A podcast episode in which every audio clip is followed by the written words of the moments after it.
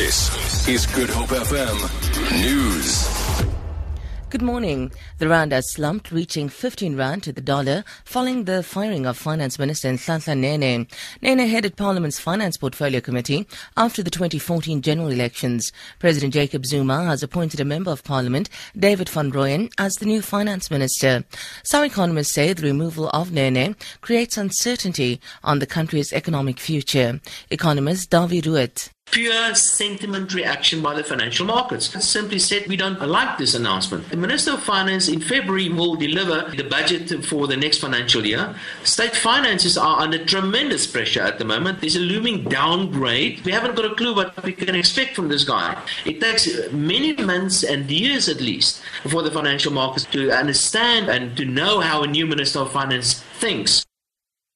President Zuma has thanked Nene for his commitment to his job during difficult economic times. I've decided to remove Mr. Nhlanhla Nene as Minister of Finance ahead of his deployment to another strategic position. Mr. Nene has done well since his appointment as Minister of Finance during a difficult economic climate. Cape Town has experienced the highest number of fires recorded in both formal and informal settlements across the country between 2011 to 2013. Human Settlements Minister Lindiwe Sisulu revealed this in a written reply to Parliament. The figures are based on data received from the Fire Protection Association of Southern Africa.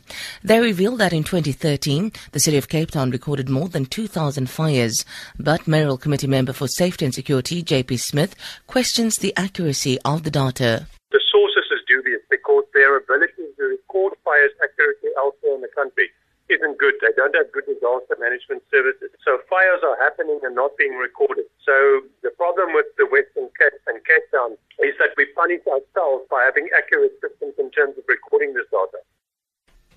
Two men have been arrested in Sea Point in connection with alleged card fraud. Police say the men have been under observation for some time. The arrest happened last night. Details are still sketchy at this stage. Sharp differences between rich and developing countries have emerged at the Climate Change Summit in Paris. This comes as delegates worked overnight on a draft agreement that the French hosts have drawn up. French Foreign Minister Laurent Fabius says he's confident of ultimate success by tomorrow. Roger Harrabin reports. Representatives of vulnerable nations said proposals wouldn't protect their countries from dangerous climate change. They wanted clear long term funding to help them adapt to a heating climate and get clean energy. They said rich countries were wriggling out of commitments to provide cash and cut emissions. Other nations said the text would fail unless it sent a clear signal to investors that fossil fuels would be phased out in coming decades. For Good Hope FM News, I'm Sandra Rosenberg.